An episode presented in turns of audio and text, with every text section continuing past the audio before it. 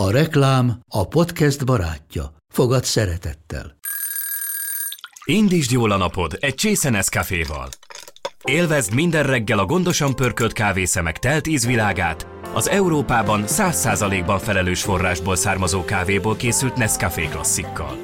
Tudj meg többet fenntarthatósági törekvéseinkről a nescafé.hu oldalon. Nescafé. Új lehetőség minden csészében.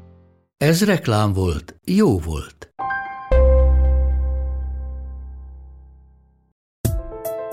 Én idő, veled. Ez itt a Femina Podcast csatornája. Lélektöltő beszélgetések Sós Andreával és vendégeivel.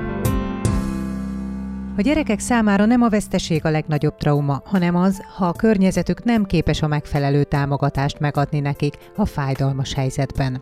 Mondja az Inger Magdolna író gyásztanácsadó, akivel ezúttal a gyermekek gyászáról beszélgetünk. De mégis hogyan segíthetjük a gyászoló gyermekeket?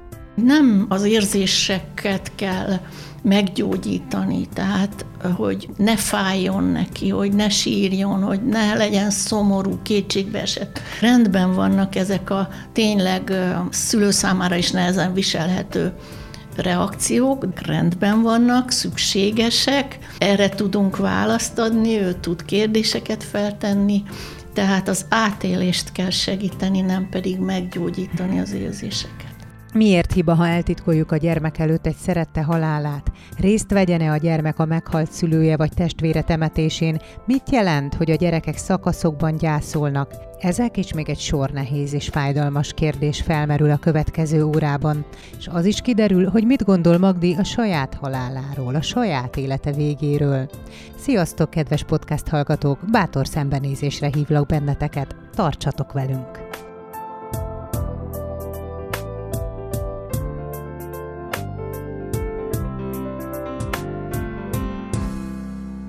Nagyon sok szeretettel köszöntöm Zinker Magdolna írót, gyásztanácsadót, a gyászolókat segítő Napfogyatkozás Egyesület elnökségi tagját. Köszönjük szépen, Magdi, hogy megint itt vagy velünk. Köszönöm a meghívást.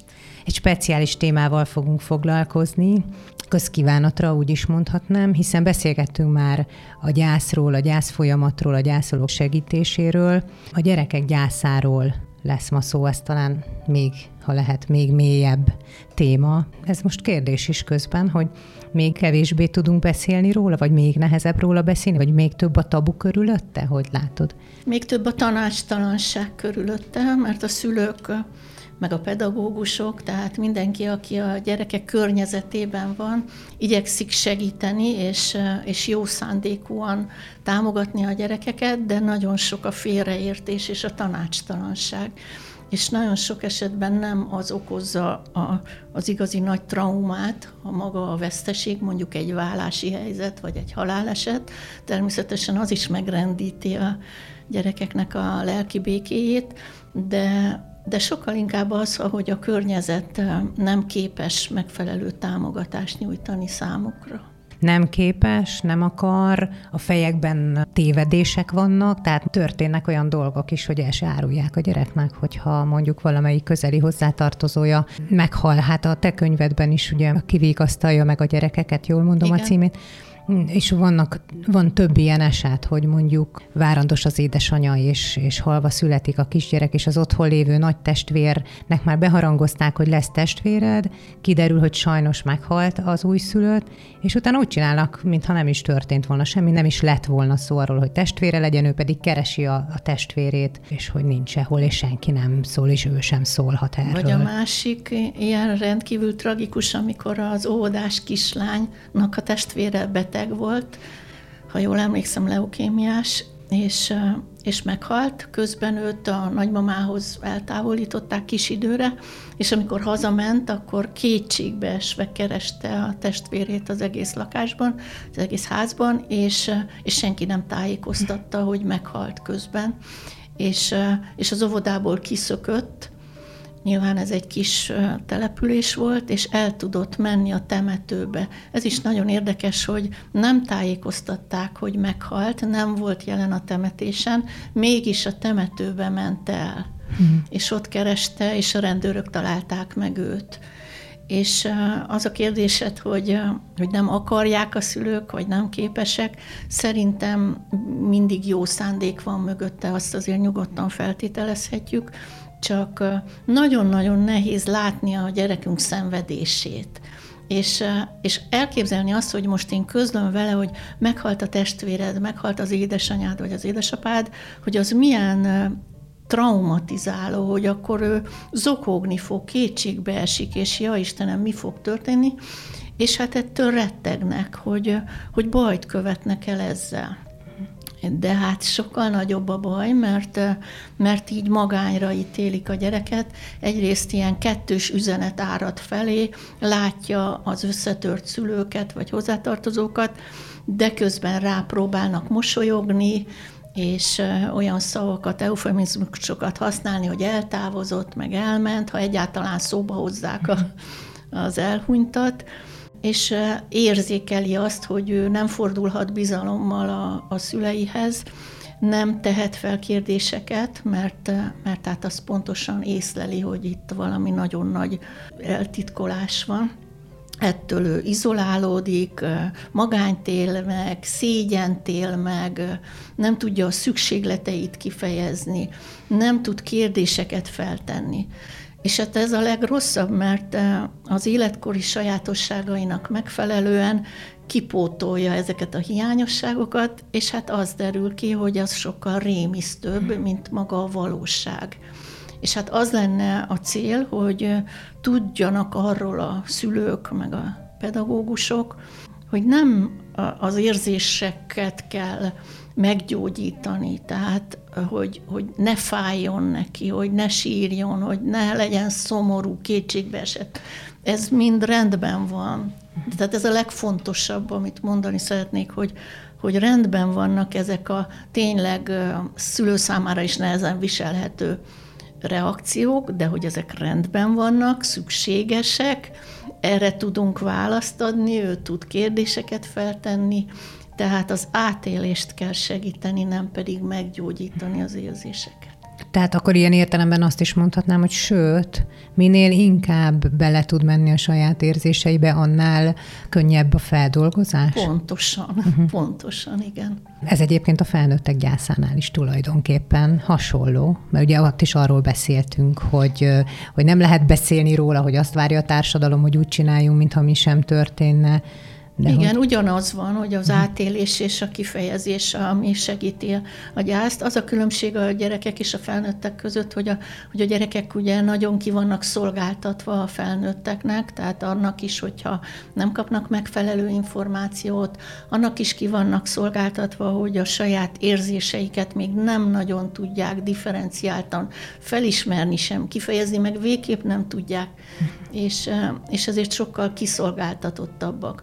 Meg hát a kisebb gyerekeknek ugye azért a halálképük is még nagyon mm. kezdetleges, 7-8-9 éves koruk körül értik azt meg egészen pontosan, hogy biológiailag mit jelent a halál, hogy ez visszafordíthatatlan, hogy mindenkit érint őt magát is, de azért hangsúlyozom azt, hogy, hogy már az egészen pici gyerekek is rendelkeznek valami ősi, arhaikus tudással, amiben egész pontosan tisztában vannak a halállal. Illetve ez nem jó, amit mondok, hogy egész pontosan, hanem, hanem csak valahogy érzik, vagy a szívükkel érzik, de akkor, hogyha rákérdezünk bizonyos részletekre, akkor olyan válaszokat adnak, hogy, hogy, hogy majd visszajön, meg majd mm. beszélünk, miközben tudják, hogy meghalt. Jut eszembe erről egy nagyon jó vers, és megkérlek, hogy olvast fel, biztos jobban fel tudod olvasni, mint én. Köszönöm, megpróbálom. Ransburg Jenő verse. Gyász, ez a címe.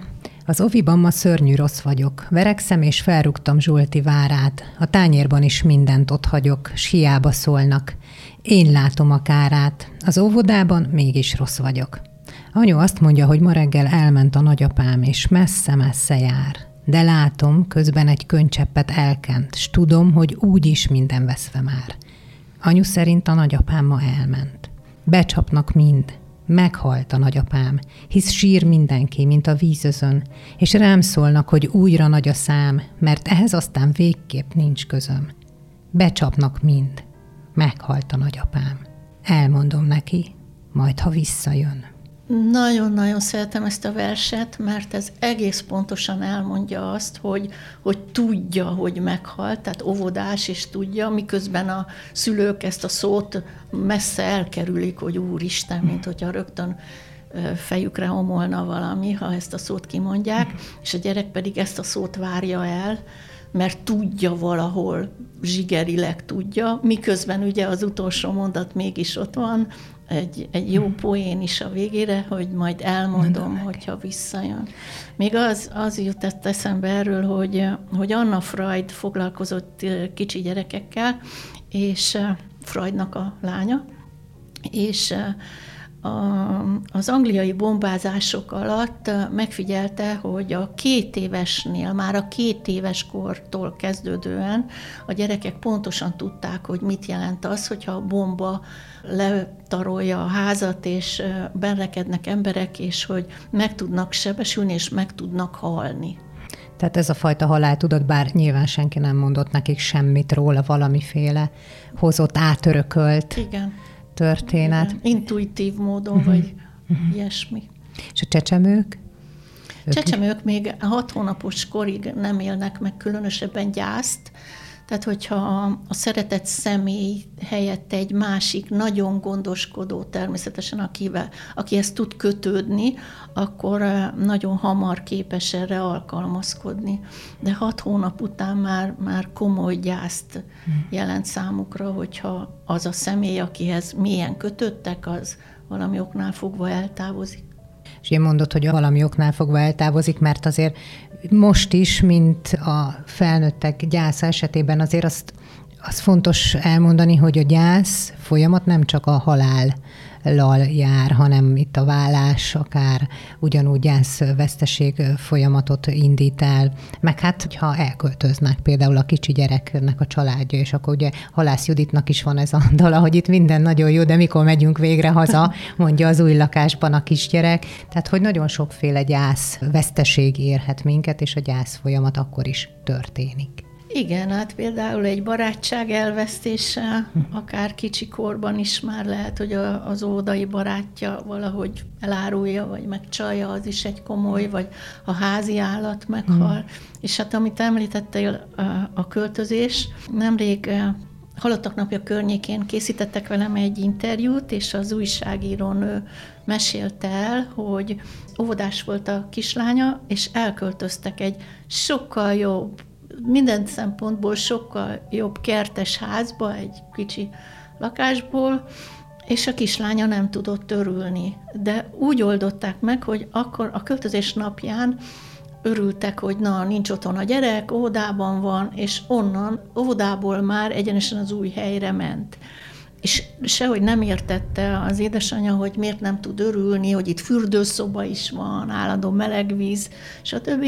Saját kis szoba neki, gyönyörűen berendezve, és nem, és nem.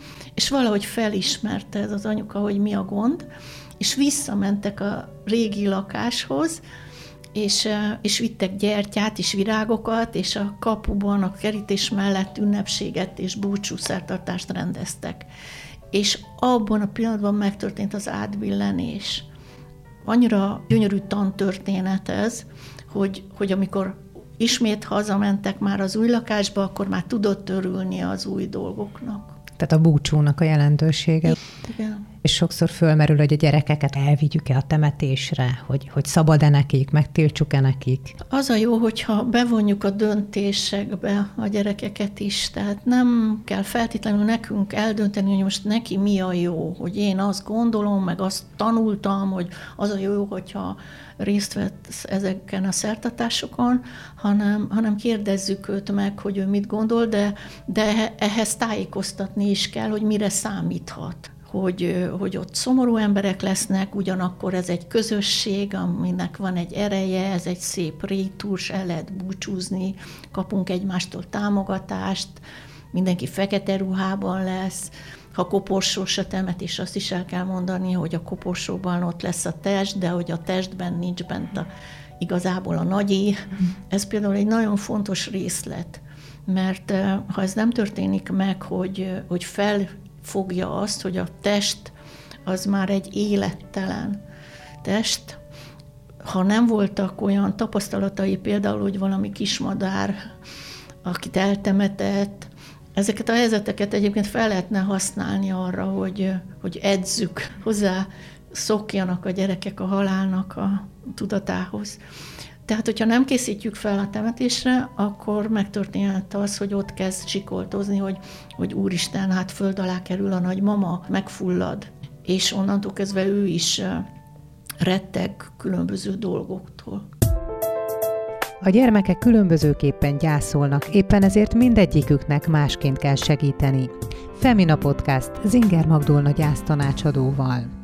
Jut eszembe erről, hogy még mi minden okozhat gyászfolyamatot. Hát olyan három éves lehettem, szóval az első emlékeim egyike az, hogy eladtuk az autónkat, egy, egy százas Skodát, és hogy ott szokogok, hogy hát annyira a szívemhez nőtt. Szóval, hogy a szülők nem is sejtik sokszor, hogy mi minden válthat ki a reakciókat a gyerekből. A gyerekek olyan meglepő, hogy sokkal konzervatívabbak, mint a felnőttek, és sokkal inkább ragaszkodnak tárgyaikhoz, megszokott dolgokhoz, rutinhoz, ritmushoz, mindenhez nagyon-nagyon tudnak ragaszkodni, éppen ezért mélyebben érinti őket a legkisebb változás is. Például válláskor nagyon fontos, de nem csak válláskor, a halálesetkor is, hogy a, hogy a, a napi rutint azt, azt minél előbb visszaállítsuk, hogy legyen az, hogy hogy tudja, hogy ki jön értem az óvodába, vagy az iskolába, hogy az esti mesét ugyanúgy meg fogja mondani az anyu, még hogyha, vagy el fogja mondani,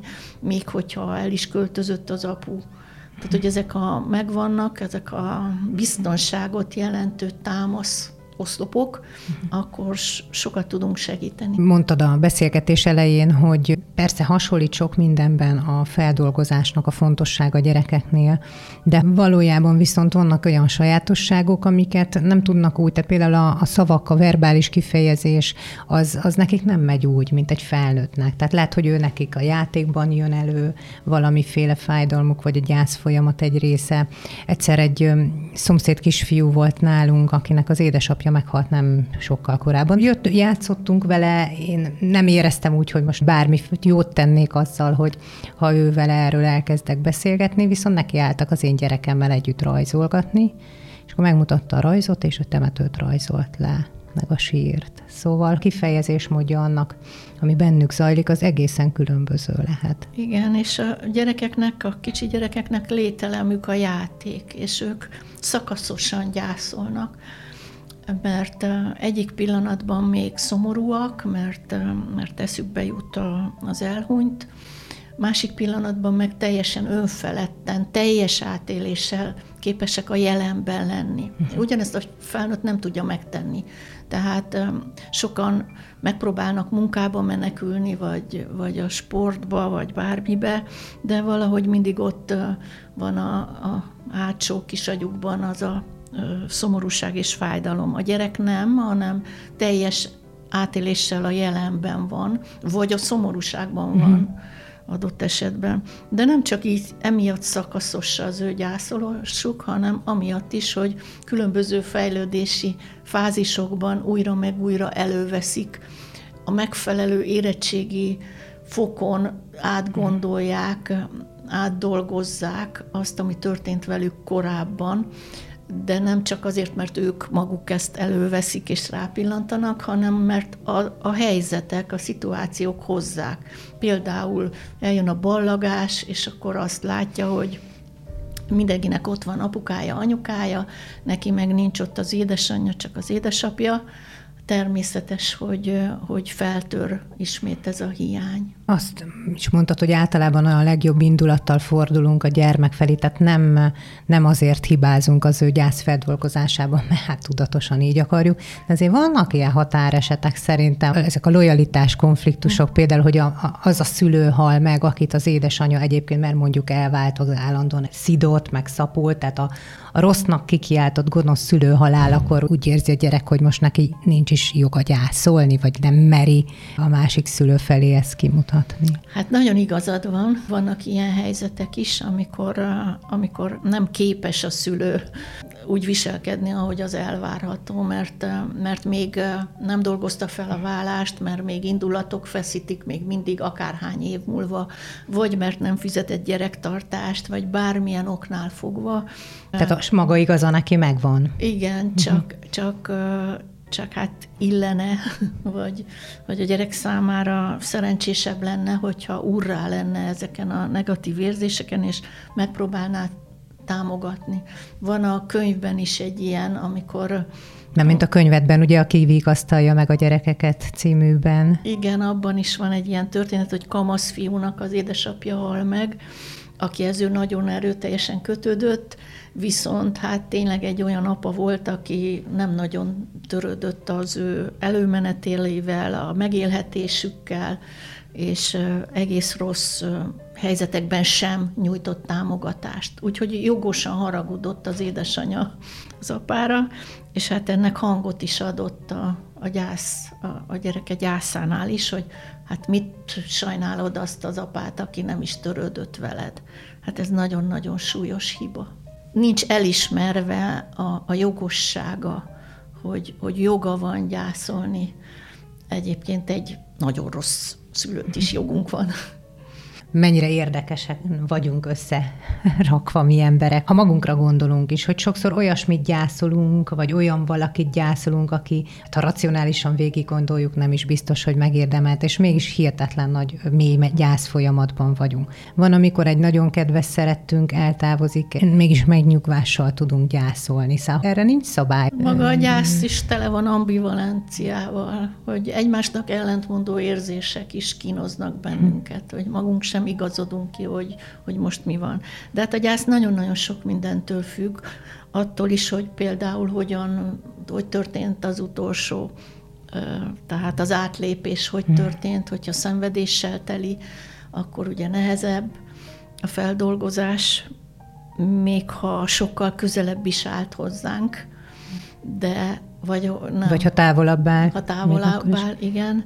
de lehet olyan, hogy nagyon közel áll hozzánk, de egy ilyen kegyelemteljes, gyönyörű eltávozás, az meg beragyogja az egész gyász folyamatot. Milyen sajátosságai vannak még a gyerekek gyászának? Tehát egy, egy sor speciális ilyesmi van lehet. Igen, hát nagyon fontos kérdés, hogy hány éves korában történik. Legnehezebb egyébként a, a pici gyerekeknek, akik még legkevésbé értik, hogy mi történik körülöttük, és a szülők se tudják elég jól tájékoztatni őket.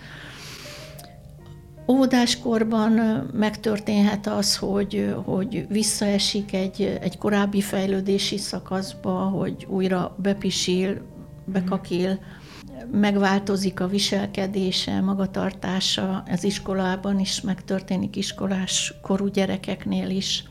A kis óvodáskorú gyerekeknek ilyen mágikus a gondolkodásuk még a halálról, és, és megszemélyesítik, és, és tényleg azt gondolják, hogy még talán feltámasztható az elhunyt, tehát vannak ilyen gondolataik. Kamaszkor az megint egy nagyon nehéz időszak, mert ott meg az a feladat, hogy épp a leválást próbálják gyakorolni, meg hát azért ezek a hormonális változások amúgy is hányják, vetik őket, tehát éppen megvan, eléggé megvan a maguk baja is, és hogyha ebben a időszakban éri őket egy szülőhalál, vagy egy szülő válása, akkor ilyen dupla feladattal kell megbirkózniuk, ami nagyon nagy feladatot jelent számukra.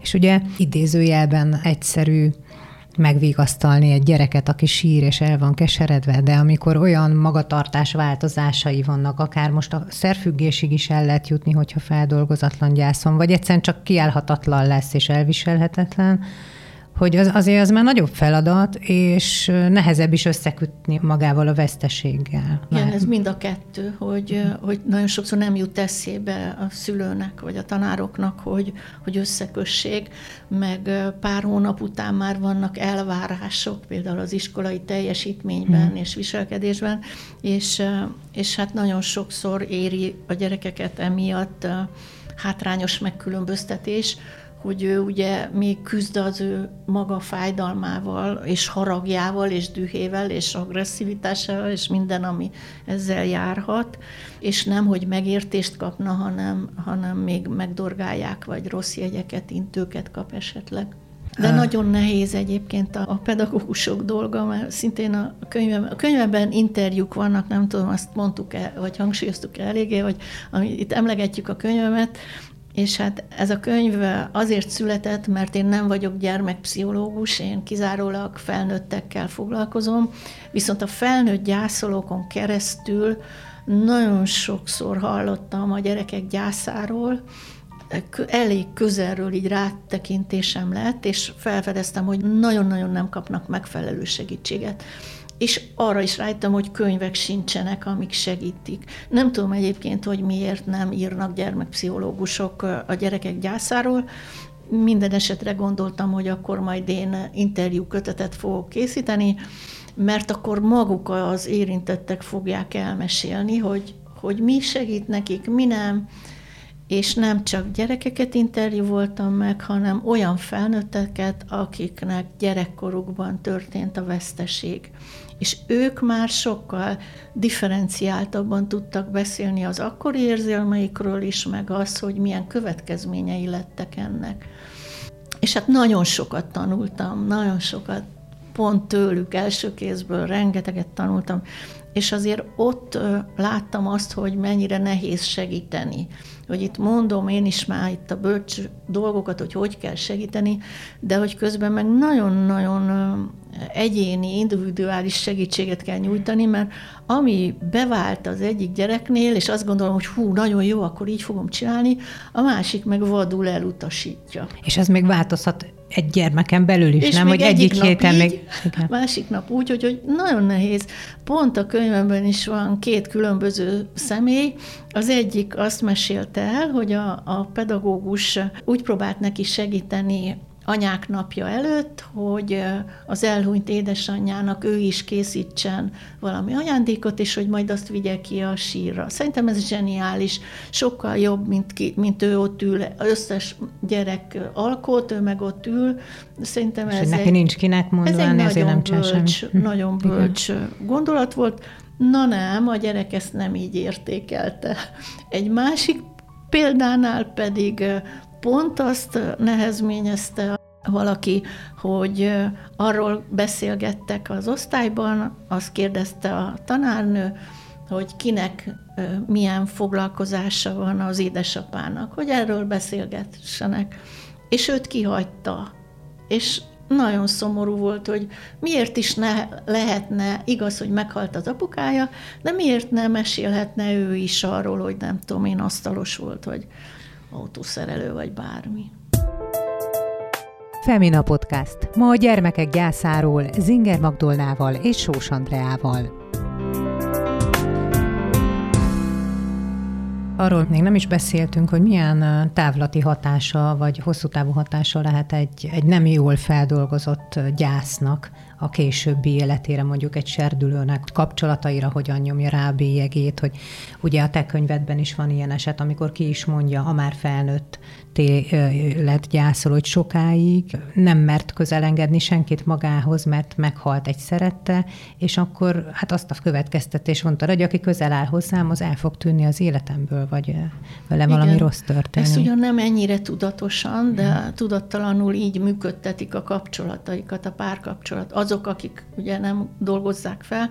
Az egyik történetben például öt éves korában meghalt az édesapa, a, a kislánynak, és, és hát a tragédia az az volt, hogy onnantól soha többet nem beszéltek az apukáról.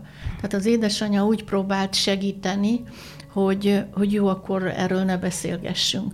Csak hogy ez ez olyan magányra és elszigeteltségre kárhoztatja a gyerekeket, hogy, hogy az nagyon tragikus, sőt, még az anyától is távolságot eredményez. És hát ez a kislány például felnőtt korában, ugye hát kötődési problémái alakultak ki, ő szentül öt éves korában úgy élte ezt át, hogy őt elhagyta az édesapja.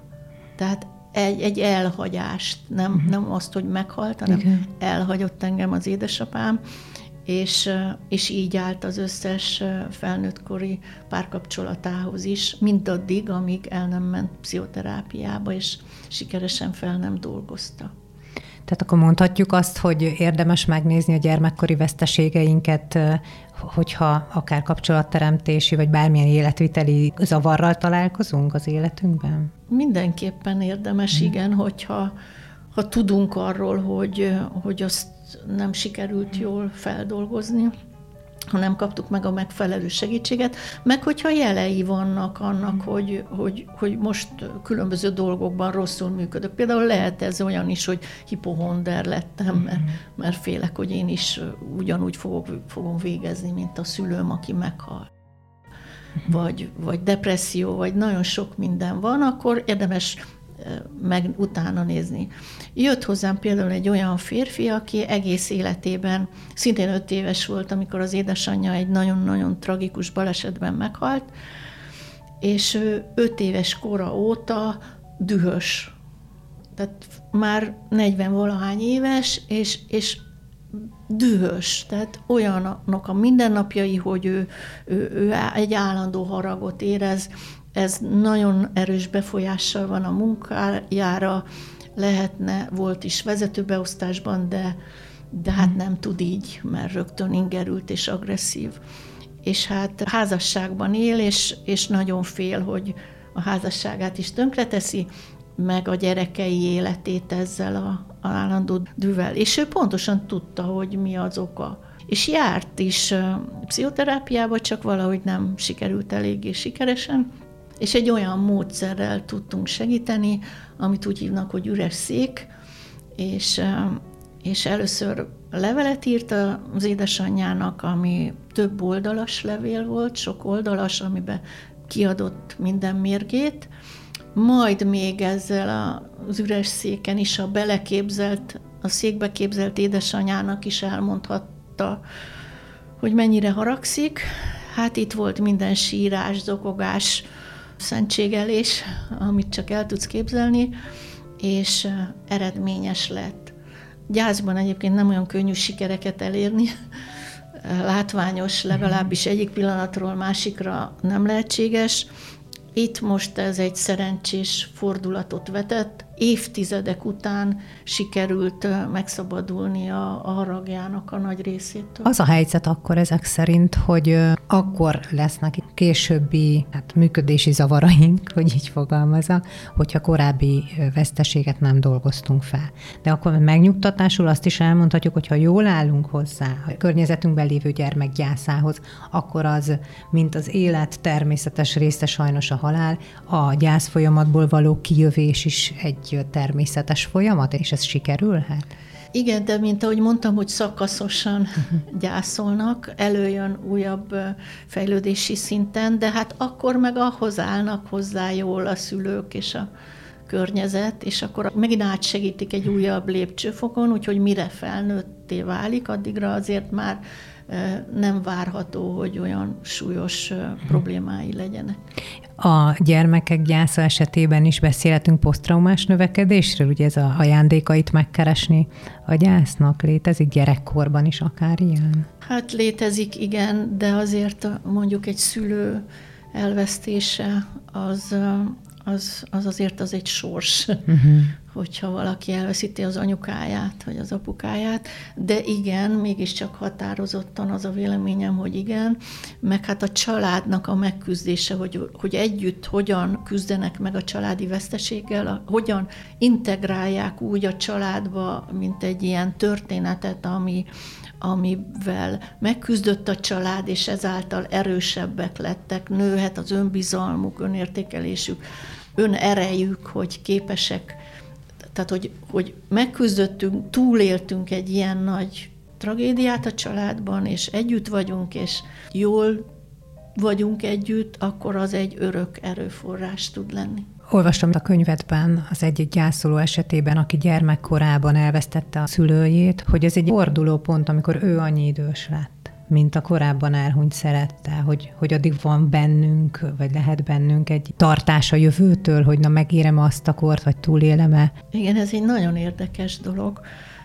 Ez sem tudatos egyébként, illetve vannak akiknél tudatosan jelenik meg, de van, akinél meg tudattalanul egyszer csak akár elkezdi abban a korban félteni a gyerekét, és csak amikor már így rápillant józanul, akkor esik le neki az, hogy oppá, hát azért viselkedek így, mert mert az én időben is pont ez történt velem. Sőt, olyan történet is van a könyvedben, amikor valakinek a testvére halt meg, és akkor a saját gyerekeinél megvárta azt a korkülönbséget? Tényleg, és na és ezt is tudattalanul, Igen. mert hogy azt gondolta, hogy azért, mert tanulok, mert egyetemre járok, azért nem születik kis testvér, és aztán később egyszer csak rápillantott az egészre, visszamenőleg, és akkor felismerte. Hát ehhez azért elég tudatosnak kell lenni. Igen. Tehát, hogy több legyen az ő saját gyermekei között, vagy nagyobb Igen. legyen a különbség, mint az ő Igen. meg a meghalt testvére Igen. között volt, hogy teljesen elképesztő, hogy milyen tudatalatti folyamataink zajlanak, Igen. nem? És működtetnek anélkül, hogy tudnánk róla.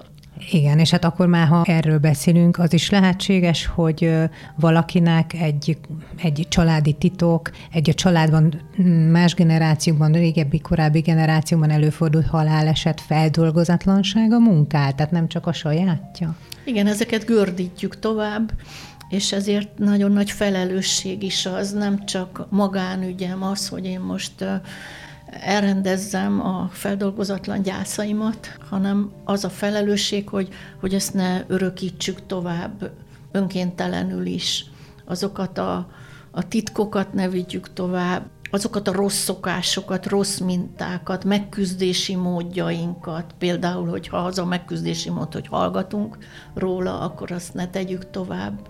Tehát, hogy ez egy nagyon nagy felelősség. És ha mi beleállunk egy gyógyulási folyamatba, mert azt mondjuk, hogy több generáción át a családunk így állt hozzá, én majd másként fogok, akkor visszamenőleg is lehet gyógyítani? Visszamenőleg a felmenőink, akik már elhunytak, azon, azokon már nem nagyon tudunk segíteni, de a családi legendáriumot át tudjuk írni, és meg tudjuk állítani ezt a, úgy hívják, hogy transgenerációs átok tehát megállt tudunk parancsolni, és akkor nem visszük azt tovább, amit generációk óta esetleg már görgetünk.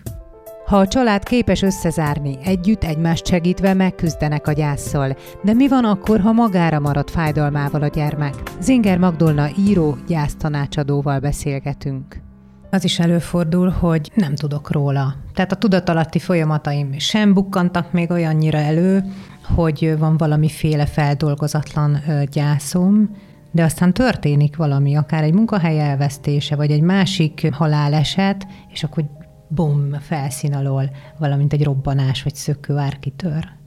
Igen, ezért is érdemes minden egyes veszteségünkkel foglalkozni, és, és nem pedig szőnyeg alá pörni, mert aztán csőstől visszakapjuk, amikor ezek a gyűlnek, ugye a fel nem dolgozatlanságok, és akkor egyszer csak, egyszer csak ránk omlik az egész, de ha nem tudunk róla, mint ami ugye a könyvben az egyik eset, amit te is talán most arra utaltál, hogy, hogy egy fiatalember elveszítette a munkahelyét, és, és számára is meglepő volt a, az a reakció, ahogyan ő reagált erre a veszteségre, hiszen egy, egy tanult, önbizalommal teljes valaki volt, nem volt neki gond az, hogy találjon egy másik munkahelyet. Mégis összeomlott hónapokig és hát volt annyira bölcs, hogy elkezdett utána járni, hogy, hogy kell itt lenni valaminek, valaminek a mélyben,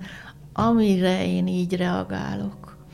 És felgöngyölte a családi tragédiákat. Egy részről tudott, és annak kezdett utána járni, hogy amikor ő kisfiú volt, akkor úgy várta a kistestvért, mint egy messiást. És Hát koraszülött lett a kisbaba, és, és a kórházban volt, és élet-halál közt lebegett, és az ő erőteljes kívánságára elvitték őt, és kihozták egy pillanatra, kivették az inkubátorból, és megmutatták a kisbabát, és másnap meghalt a kisbaba. Ezt ő úgy realizálta, hogy ő okozta a kisbaba halálát azzal, hogy kivették az inkubátorból. És a, az ő anyukája teljesen összeomlott, ha jól emlékszem, másfél évre, vagy egy évig teljesen az anya szerepét nem tudta ellátni, tehát magára maradt ez a kisfiú, rendkívül erőteljes tünetei lettek, magába beszélt, nem tudom, dadogott, stb. És, és a bűntudat alatt roskadozott. Hát és valahogy felnőtt, igazából nem dolgozta fel, csak túllépett ezen, és ez mind előjött, amikor a munkahelyét elveszítette. És akkor elkezdett ezután utána járni, mert hát ott is a család hallgatott erről, és kérdezősködött, elutasításra. E, ez meg a másik érdekesség, hogy amikor valaki megpróbál utána járni, akkor, akkor sokszor durva, megítélésben van rész, hogy mit, mit akarsz ezzel, milyen, mit akarsz te vagy a hülye, hogy ez nem normális, hogy így érdeklődsz. Igen. De ő nem hagyta magát, és, és kutatott, és papírok után, és minden, és még, még azt is felderítette, hogy, hogy a nagyszülőknél milyen nagyon-nagyon tragikus gyermekvesztés történt. Amit ugye az édesanyja is vitt tovább, és aztán ő az, aki most próbálja megállítani. Hű, hát ezek már a legmélyebb. Ezek nagyon komoly dolgok. Komoly dolgok. Miközben nem tudom, te hogy ítéled meg gyász kísérőként. Persze sokat találkozol olyanokkal, akik szeretnének változni, meg fejlődni, meg feldolgozni. De közben meg azt látjuk magunk körül, hogy mindenki próbálja valahogy úgy lenyelni a traumatikus élményeit, nem tudomás venni róla, hogy kifele mutatunk egy képet a világnak, és éljük a mindennapjainkat, mint ha minden rendben. Hát kívülről ez látszik, mert nem szeretjük, hogy csinálnak. Meg van egy elvárás is, hogy a munkahelyen is úgy viselkedjünk, hogy, hogy erősek vagyunk, mi uraljuk ezt a helyzetet, nem akarjuk terhelni a szomorúságunkkal és a fájdalmunkkal a környezetünket. Tehát kívülről ez így látszik, de belülről azért egy, egy komoly összeomlás történik, tehát ez egy ilyen kataklizmaszerű csapás, hogyha egy nagyon közeli, nagyon szeretett hozzátartozókat veszítjük el, ott aztán nincs mese, ott, ott, ott azért uh-huh. elsöpörnek az érzelmek, és, és a gyászt nagyon nehéz így elkerülni. Jó, létezik elfolytás, meg tagadás, meg mindenféle, de azért alapvetően nagyon nehéz kibújni a, a ránk szakadt fájdalom és mindenféle érzelem alól. És hát, hát nagyon sokan ugye maguk próbálják valahogy túlélni. Az jó, hogyha a családban van egy jó kis kohézió, hogyha nyílt a kommunikáció a családban, hogyha képesek elfogadni egymás gyászát, hogy mindenki autonóm módon gyászol, és akkor a másik ezt tiszteletben tartja, mert van, aki inkább a szobájában szeret lenni csendben, van, aki meg igényli a beszélgetést, tehát ezt érdemes egymás nál figyelembe venni. Tehát, hogyha így képes a család összezárni és egymást támogatni, akkor azért akkor megküzdenek ezzel a, a dologgal. Ha, ha, ha valaki úgy érzi, hogy segítségre van szüksége, akkor meg lehetősége van csoportos segítséget is igénybe venni. Én nagyon nagy híve vagyok, mert a sorstársak ott egymást tudják segíteni de egyéni segítséget is kérhet. De hát azt hiszem a kérdésed nem is pontosan így szólt, hanem hogy eléggé tudatosak-e a, az emberek. Igen, hogy tehát hogy, hogy, hogy ki az, aki kér, ki az, aki tudatos pontosan, mekkora része társadalmunknak. Talán egyre jobb a mhm. helyzet, mm. mert, mert már azért a média is, ez nem volt jellemző, mm. hogy most mi itt beszélgetünk egyszer egy évben halottak napján, akkor aztán mi gyásztanácsadók rohangáltunk tévébe, rádióba, akárhova, és akkor egész évben meg nem voltak kíváncsiak erre. És, és most már nem ez a helyzet, most már azért, azért egész évben szó esik erről, és ez azért a társadalmi felelősségvállalásra is hatással van. Mekkora szerepe ebben a nőknek, a gyásztanácsadóknak is az óriási nagy része hölgy? Gondolom megerősíted ezt. Mi visszük ezt a vállunkon, vagy mi egyengetjük ezt az utat, mi nők? Igen, azt hiszem. Ezt azért mertem ilyen gyorsan, vagy ilyen határozottan kijelenteni, mert a Napfogyatkozási Egyesület keretein belül gyászkísérőket, gyászcsoportvezetőket képezek ki, képezünk ki, és a jelentkezőknek a 99%-a nő és már pedig a, a segítőhivatásúak között az arány nem ilyen, mert azért sokkal nagyobb százalékban vannak férfi segítőek, szociális munkások is, ugye, pszichológusok, pszichiáterek, mert nem a nőkénél nagyobb számban, hanem a egy százaléknál nagyobb igen, számban. Igen, uh-huh. és, és mégsem jönnek, hogy képeződni ah. szeretnének ezen a téren is a gyász területén. Tehát azok, akik egyébként más területen segítenek férfiak, Igen. a gyászhoz még egyelőre Igen. nem, nem nyúlnak. Miért?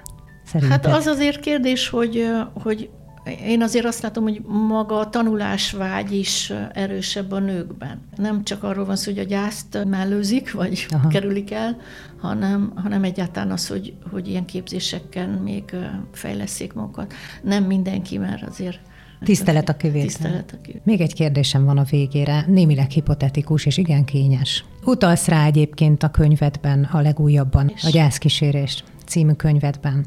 Nem biztos, hogy jól fogom idézni a történetet, hogy meghal valaki, és egy szerette, és annak a gyermeke beszélgetnek róla, és egy fiatalon halt meg az illető. Mondogatják, hogy hát dekorán halt meg, milyen hamar elment, és hogy a, a kisgyerek, akivel erről beszélgetnek, azt mondja, hogy hát szerintem ő egyáltalán nem korán halt meg, hanem éppen az élete végén halt meg. Annál nincs nagyobb dráma, tragédia, amikor valaki gyerekként hal meg, vagy fiatalon hal meg, ugye a szülő is még fiatal, hogyha egy gyerek veszíti el, biztosan nem élt egy hosszú életet. Szóval van úgy, hogy túl korán halunk meg, és ugye itt idézőjelben értem a, az időfogalmát vagy az életünk végén halunk meg, és hogy a halál természetes akkor is, ha korábban, ez akkor is, ha későbben ér. Ez világnézet kérdése, hogy ki miben hisz. Igen. Ugye én most a Igen. saját személyes Igen. véleményet kérdezem. Hát sokat alakult az én világképem, és ma arra hajlok, hogy amit Szeneka mond, hogy amikor vigasztalta az édesanyát, akinek a csatatéren nyilvesszővel eltalálták a fiát, és akkor a vigasztalások könyvben olvashatunk erről, hogy azt mondja az anyának, hogy nem azért halt meg a te fiad, mert eltalálta a nyilvessző, hanem mert eddig volt neki kijelölve az út. És én hajlok arra, hogy ez így van talán, és akár egy kis babának is az volt talán a, a, a célja, vagy a, halálának az értelme is talán van, hogy, tehát, hogy hajlok erre, de az biztos, hogy, hogy a gyermekhalál azért az a legtraumatikusabb, mert ez nem fér bele a világképünkbe, mert az van, hogy, hogy idős emberek meghalnak, születünk, meghalunk, leéljük az életünket, férjhez megyünk, gyerekeink lesznek, vagy házasodunk, stb. Ez, ez, ez az életrendje, hogy előbb meghalnak a nagyszüleink, aztán a szüleink, aztán majd mi, és nem is leszünk tanúi annak, hogy a gyerekeink meghalnak.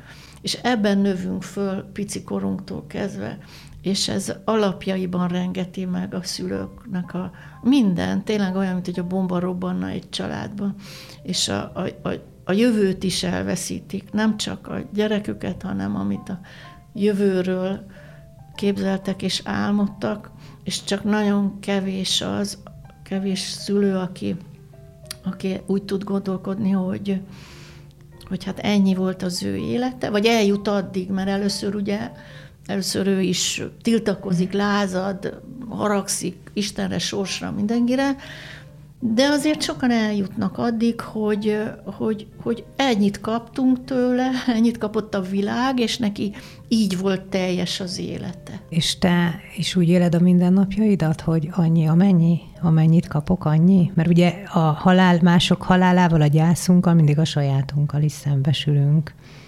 Én teljesen így élem. Azt nem mondom, hogy mindig így volt, de, de jó ideje már, már így, és, és ebben nagy szerepe van annak, amit Jalom is mond, az amerikai pszichiáter, aki, aki azt állítja, hogy ha nem hagyunk maradékokat, akkor könnyebb az eltávozás, akkor nincs halálszorongás.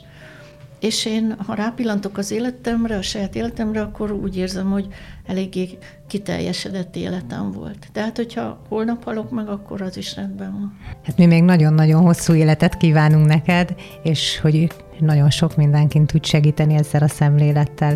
Akár Köszönöm egy szépen.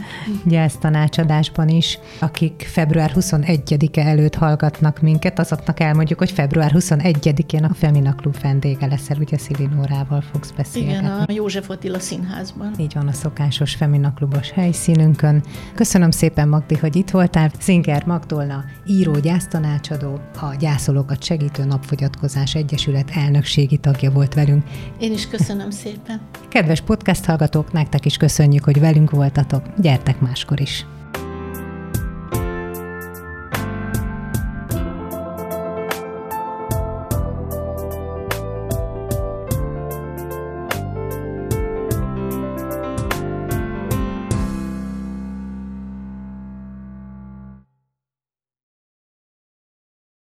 A műsor a Béton partnere.